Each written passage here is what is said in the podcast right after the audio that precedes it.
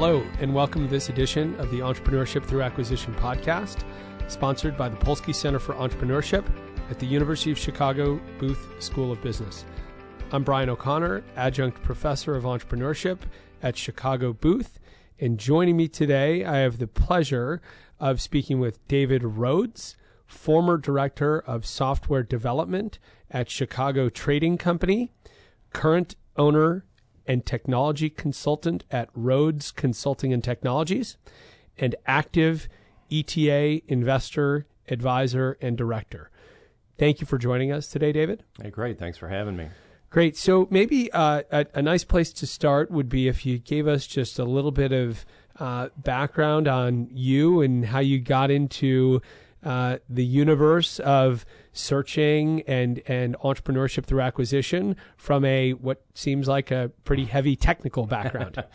sure, I'd be happy to. So, uh, just a little bit of my background. So, I've been in IT for 25 plus years. Uh, started out in the 1990s doing PC and network installs, and to to further date myself, those were mostly running DOS, not Windows. Um, the big applications were Lotus 123 and WordPerfect, not Excel and, and Word. So, you know, the good old days. Um, a couple years in, I had the chance to work on a project that required some custom code and not just installing applications. And, and I was hooked. Um, I especially loved a style called object oriented programming.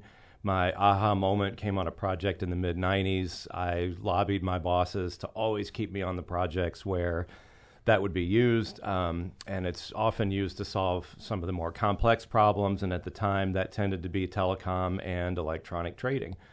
So that's what got me to electronic trading. Um, spent the last 15 years or so in Chicago uh, doing various forms of electronic trading, and I ended my let's call it uh, first career in 2016 as as you mentioned the director of software development at Chicago Trading Company. It's an options market making firm.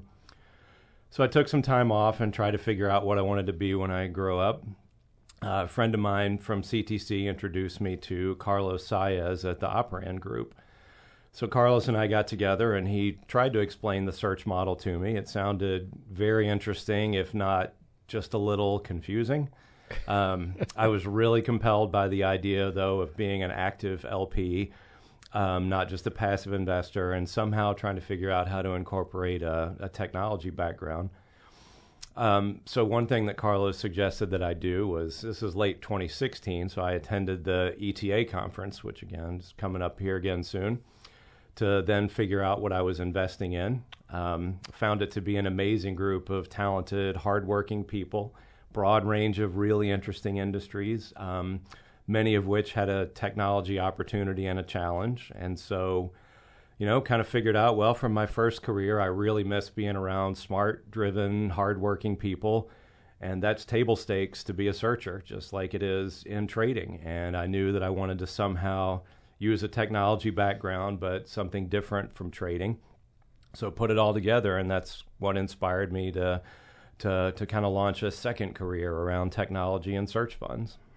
Excellent. Well, uh, it's a, it's an interesting path toward uh, ETA. Everyone's got their own uh, unique path. That's that's uh, so great that you found your way into this community, David, from a, a technology background. And I can say um, that you know it, your involvement has helped so many searchers as they think about uh, development of thesis in um, really all uh, sectors, not not necessarily just you know you might you might come to think of SaaS or something you mm-hmm. know sort of very tech forward, but it's it's fair to say that there's you know really no business today that that doesn't have some sort of technology involved, right? And so uh, to say that you help with sort of technology uh, is pretty broad. Are there areas that you tend to focus on or specialize in. Um, you know, maybe as you're working with uh, searchers um, uh, during a, a, a, diligence or evaluative period, or maybe post acquisition. Maybe talk about uh, where you really insert yourself into the technology component of uh, of of these companies that come up in the uh, in the ETA path.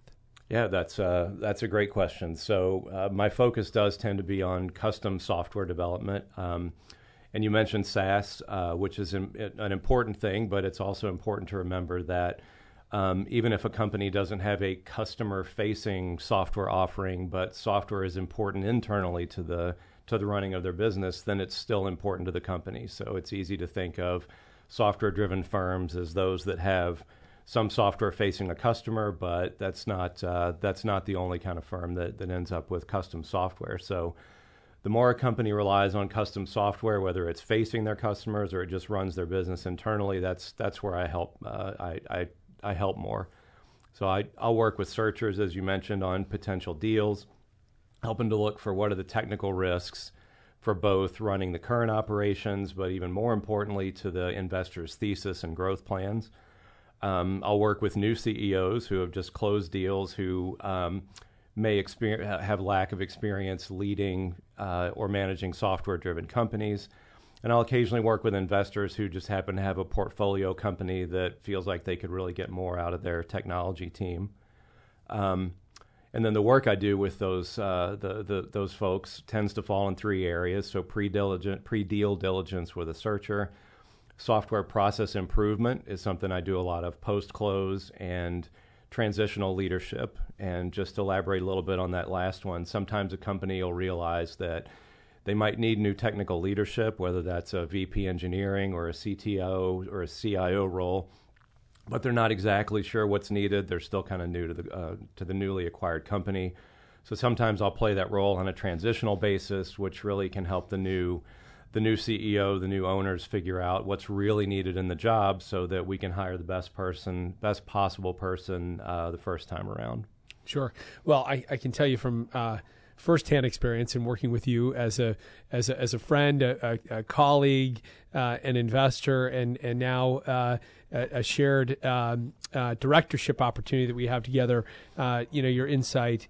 Uh, into the, the, the, technology and specifically the software elements of uh, the business that we have the opportunity to work on together um, will really help shape the technology vision and path for this company and will, I, I believe, unlock um, new and interesting uh, avenues for scalability and growth in this company. So I, I can see uh, this value first firsthand. Oh well, thank you, and I'm I'm grateful for that opportunity. So you've undoubtedly seen a, a broad range of companies in the in the entrepreneurship through acquisition realm by now. All sorts of different uh, industries and mm-hmm. niches that maybe you didn't even uh, know existed prior to getting involved in this community. Yep.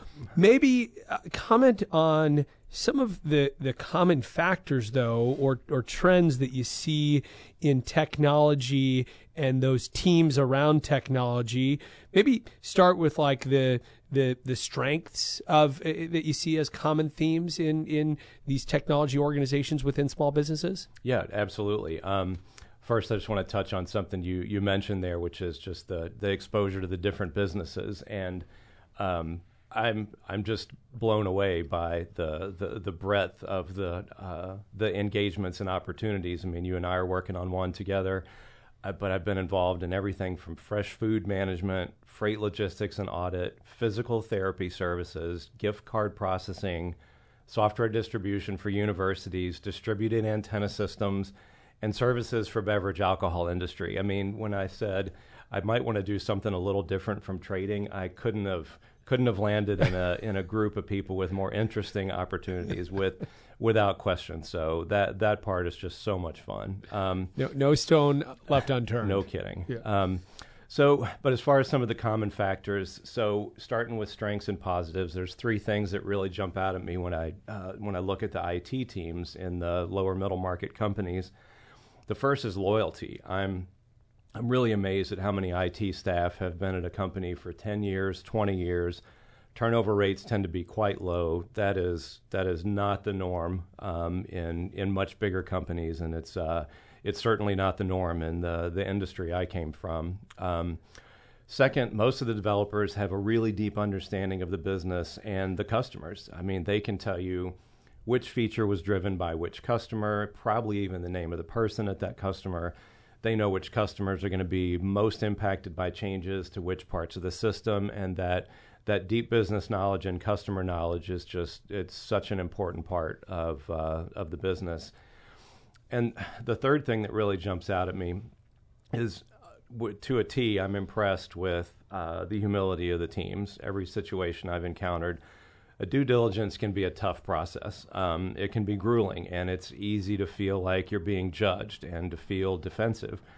But most of the teams I've encountered are really open to making improvements to the software, um, improving the process, sometimes even improving the team itself, especially when they start to think about what growing the business could mean. Um, and that's actually one of my favorite questions to ask is to just ask people on the IT teams what scares you the most about possibly growing to be 10 times the number of customers you have right now or 10 times the volume you have right now. And in many cases, they just haven't really thought about it. So they're very open to ideas for improvement as opposed to, we've thought about it. This is exactly the way to do it. We know, we know what we're doing. We don't need your input and we got it covered. It's really that I think in a lot of these situations, the IT teams haven't been presented with exponential growth opportunities. And when you really think about that, it, it opens you up very quickly to thinking about doing things in, uh, you know, maybe a slightly different way. Sure. Well, well, that that's great. I mean, I think that you know, for people that are uh, pursuing the ETA path, looking out for uh, some of those uh, three things that you just mentioned will be. Um, it, it, sounds like the the good news is that those are recurrent themes mm-hmm. Uh, that you that you see in uh, both your uh, diligence uh, and evaluation efforts as well as the companies that you're involved in uh, post acquisition. That's right. How about, how about some of the problems or challenges that might exist in these technology organizations? Yeah, sure. Um, so most most companies feel like their software supports a good product offering. I mean, they wouldn't be where they were if they hadn't. They wouldn't have been able to grow the business to the point they were if they didn't have a good product offering but most companies feel like they don't get enough new features fast enough. And on a related note, every IT team feels overworked and they wish they could spend more time on new features too. Um, and it's interesting because I don't just mean developers. I mean, I even had one help desk tell me they wish they could spend more of their time on calls answering questions about how to use new features. And far fewer time on phone calls dealing with problems with upgrades or recurring bugs. So everybody at every level of a business wants to spend more time adding value to the core products for the customers. So to be fair though, those symptoms are not uncommon in companies of all sizes and scopes. Um, but they're especially pronounced in the lower middle market companies for what I think are two reasons. Um, the accumulation of technical debt and the lack of attention to software process. Um, and I'll touch on both of those, but let me take uh, let me take technical debt first.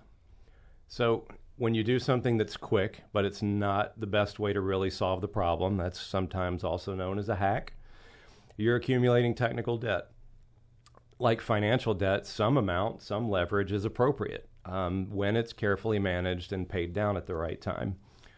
But if accumulating technical debt and never paying it off, meaning never going back and doing something the right way, becomes the norm, the systems become much more complicated to support, which directly impacts how quickly and reliably a business can get new features.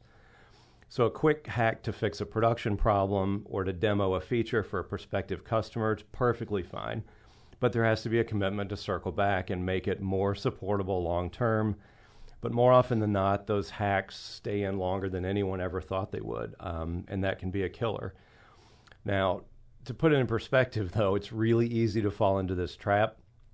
And I'm gonna I'm gonna try an analogy. I'm gonna try a story on you here that actually happened to me recently that has nothing to do with software. Um, so my family of four produces dirty dishes like we're running a hundred table restaurant. I really don't know. I don't know where it comes from. I don't know how we do it. But I'm running a dishwasher load of everyday stuff every single day. Um, but my daughters like to bake sometimes. So that dirties up some of the really big stuff. So that's not your everyday stuff. That's your mixing bowls and your baking pans and all sorts of measuring stuff, big utensils, stuff that doesn't fit in easily with other dishes.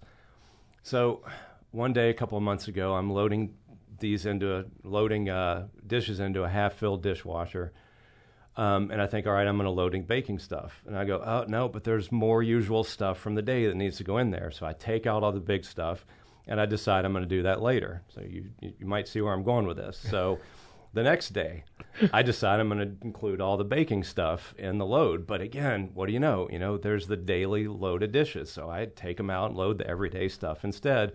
So lather, rinse, and repeat, right? Or in this case, don't lather, don't rinse, and and repeat. So, you know, it's not a software story there, but it's it's it's a story about how you.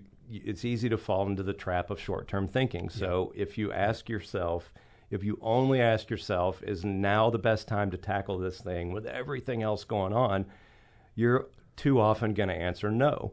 But then when's the time ever right? I mean, when have you ever not needed to run the business, respond to customer issues, and deliver the new feature that you already promised? There's there's never a good time if you always look at it that way. So it's really easy to accumulate technical debt. Yeah.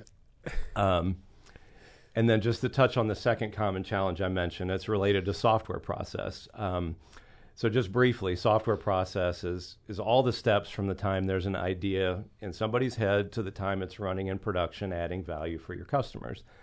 So ideas have to be defined, prioritized, designed, developed, tested, deployed, and supported for customers in order to start making money off those. So there's hundreds of books and studies and white papers about software process and best practices. I won't go into them in much more detail. I will say they're not about producing huge stacks of documents and introducing long, drawn out bureaucratic, bureaucratic processes. I would encourage uh, listeners to read an overview, at least, of Agile, which is a way of developing software with frequent, uh, high quality deliveries. And another one called another uh, term called DevOps, which is a way of thinking about development and operations together to really kind of streamline your that pipeline from the time you have an idea in someone's head to the time it's in production. There's one last thought on that because I've actually heard it stated this way. So agile is highly disciplined. I've heard a couple of uh, business owners say, "Oh, we're very agile because we kind of do whatever anyone wants whenever they want it." Um, that's not agile. That's just reacting. Um, so, and uh, that's that's not a scalable process so, uh, so David, um, I, I, I, really like your uh, analogy, the, the dishwashing analogy. That's a, that's a, that's a good one. I might have to repurpose that at some point. It's all yours. Uh, I so the um, let's maybe take a little. Let's shift gears a little bit and and talk about we mentioned SaaS earlier, software software as a service. Um, you know, more and more, I think searchers and, and entrepreneurs that are pursuing this path are seeing opportunities uh, in, in in the universe of SaaS. I think that you know valuation on occasion can become a, a challenge for these types of businesses. Frankly, for for obvious reasons, I think there are some uh, some real uh, attributes in recurrence of revenue and scalability that that an investor and an operator might be drawn to. Um, why is this becoming such a hot topic, and what are some of the challenges that you see in uh, maybe a, a, SaaS model or the movement from mm-hmm. a business that is is not SaaS to sort of a quote unquote you know SaaS business? Right. So great question. Um, so first, it's a hot topic uh, simply because the benefits are real, and I mean you already touched on one of the big ones. So from a business standpoint, recurring revenue it's a big factor in uh, uh, searcher criteria. I mean, it's a big factor in finding and closing a deal.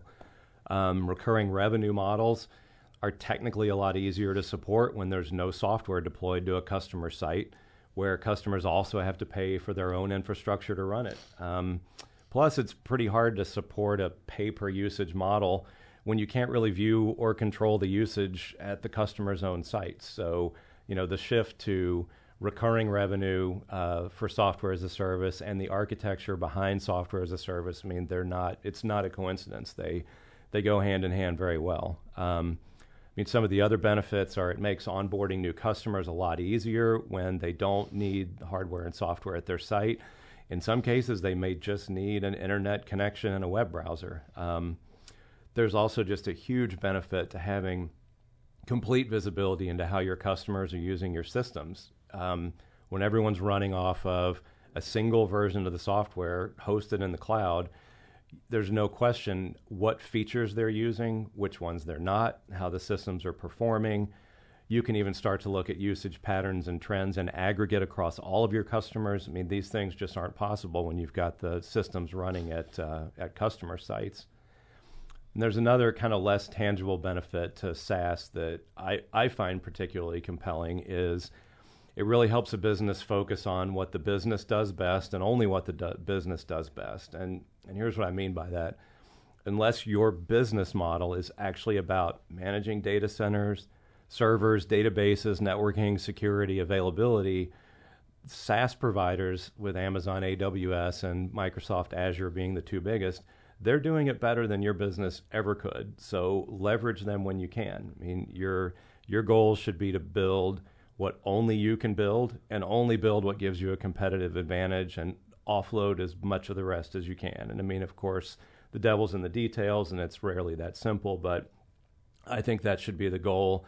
And I think the, the technology and the product offerings from the SaaS providers have uh, matured to the point where that's uh, that's no longer bleeding edge or even leading edge technology. Sure, sure. Um, as far as some of the challenges for migration that you asked about, I think um, there's two. the The first is design, and I don't. In that case, I don't really mean the design of the the web pages. It's not how they look or how they feel. I mean when a software has been deployed to customer sites, they're all running their own copies.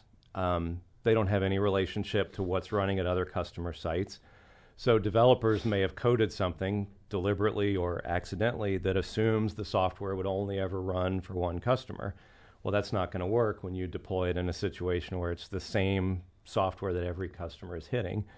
So, software that wasn't designed to be multi customer from the beginning has to be pretty thoroughly vetted for those kind of constraints. And look, if there's a handful of those little things you find around the edges, that's one thing. But if you find that some of those are deeply modeled into the you know the fundamental core parts of your system. That's another. Um, the second challenge actually relates to something I touched on briefly earlier. It's just good software practices. If uh, if a business has a good track record of delivering high quality software, using a prioritized list of features and a roadmap, they've probably got a pretty good shot at successfully migrating to SaaS, even if they encounter a couple of those design hiccups I mentioned a second ago. But on the other hand, if a business has a track record of delivering buggy software or features that are consistently behind plan, or they have a hard time upgrading customers, I mean, it's going to be a struggle getting to a single version of the software that gives all your customers what they need. I mean, the bar the bar is a lot higher for SaaS. You don't you don't have the luxury of just upgrading one customer and then rolling that customer back if something else goes wrong. So sure. it's it's it's a higher bar for sure. Can, can we drill into one uh, thing that you touched on there a little bit further, David, which is um, this this notion of migration to a SaaS model, mm-hmm. right? I, I think it's something that um, I've seen a bunch of in uh, searcher uh, uh, sort of thesis, whereby you find a legacy software business and you you know um, over time uh, maybe I've seen I've seen some uh, people sort of assume that it, it can happen in a relatively short period of time and, and maybe some that are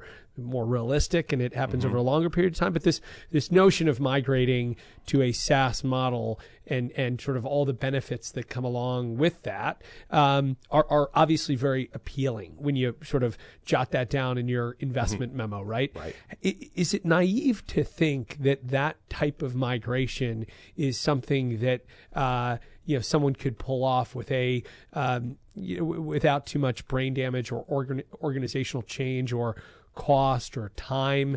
Maybe some comments on sure. on that because I do I do see these opportunities uh, where a core part of the thesis is this migration, and I often right. scratch my head and say, you know, is it is it naive to think that that is uh, something that would be uh, very easy to pull off? So a couple of questions embedded in there, so I'll I'll, I'll take one of them first, which is uh, should a company migrate to SaaS? Um, and not every company should. I mean, there's there's one that you and I are engaged in that is strictly internal software, and it's really not customer facing. So you know, don't don't migrate to SaaS because the buzzword is SaaS. I mean, migrate to SaaS because your customers are going to benefit from it and you're going to benefit from it. So the kind of benefits you're going to get relate to and the kind of things that customers are demanding relate to um, running less at their own sites, having customers have less responsibility for running things day to day, um, and have you as a business have more visibility into what's going on across all of your customers. So the kinds of teams that are going to successfully be able to make those transitions without, to your point, um, you know, brain surgery or just huge heavy lifting or two to three year projects where you have to add five or six more people to your staff. I mean, it's going to be the architectures that uh, don't bump into a lot of the constraints that I mentioned, where things weren't built long ago with one particular customer in mind. They had some foresight um, as to where they wanted to see things go.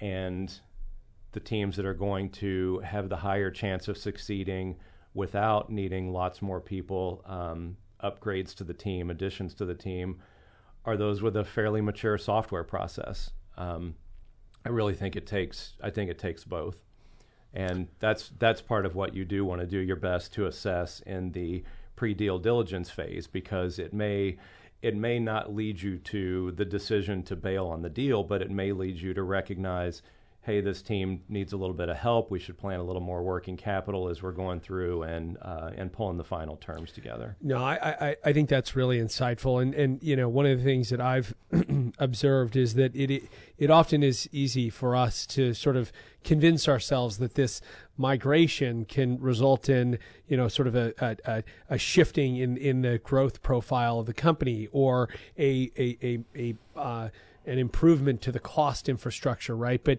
I, I think that uh, it would be naive to think, depending on what's incumbent in that organization as it relates to their current software processes, the in, the incumbent team and their capabilities, um, you know, the the the, the uh, inertia among the customer base to change the way that they pay you or they interact with you uh, as a paying customer. I, I think you really need to have a deep understanding of how all of that works before you make the assumption that that can be uh, a, a, sort of a, a, seamless transition over a short period of time.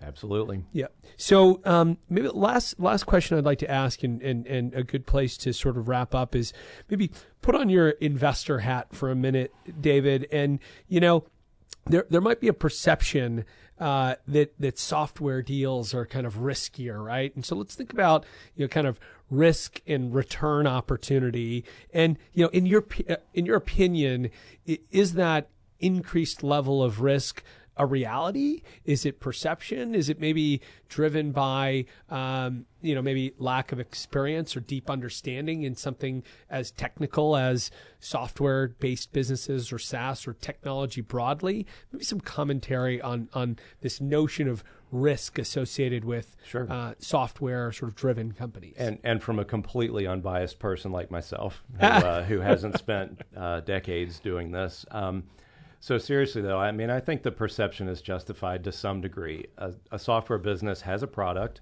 but it's intangible. Uh, you can't use all the same widget metaphors we used in business school um, when compared to physical products. So think widgets again, or even services provided, be it legal, accounting, or you know, IT consulting. Um, the key metrics are different, and the dials that you can turn to change your results are different.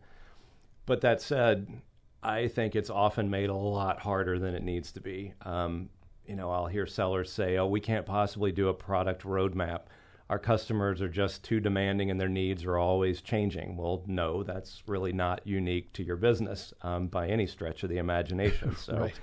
Uh, I'll hear development leadership say, we just don't have time to go back and fix that. We've got too much other work to do. Well, no, leaving some of those hacks in place is actually costing you a lot more time than you realize when you're trying to do all that other work on your plate that you just mentioned.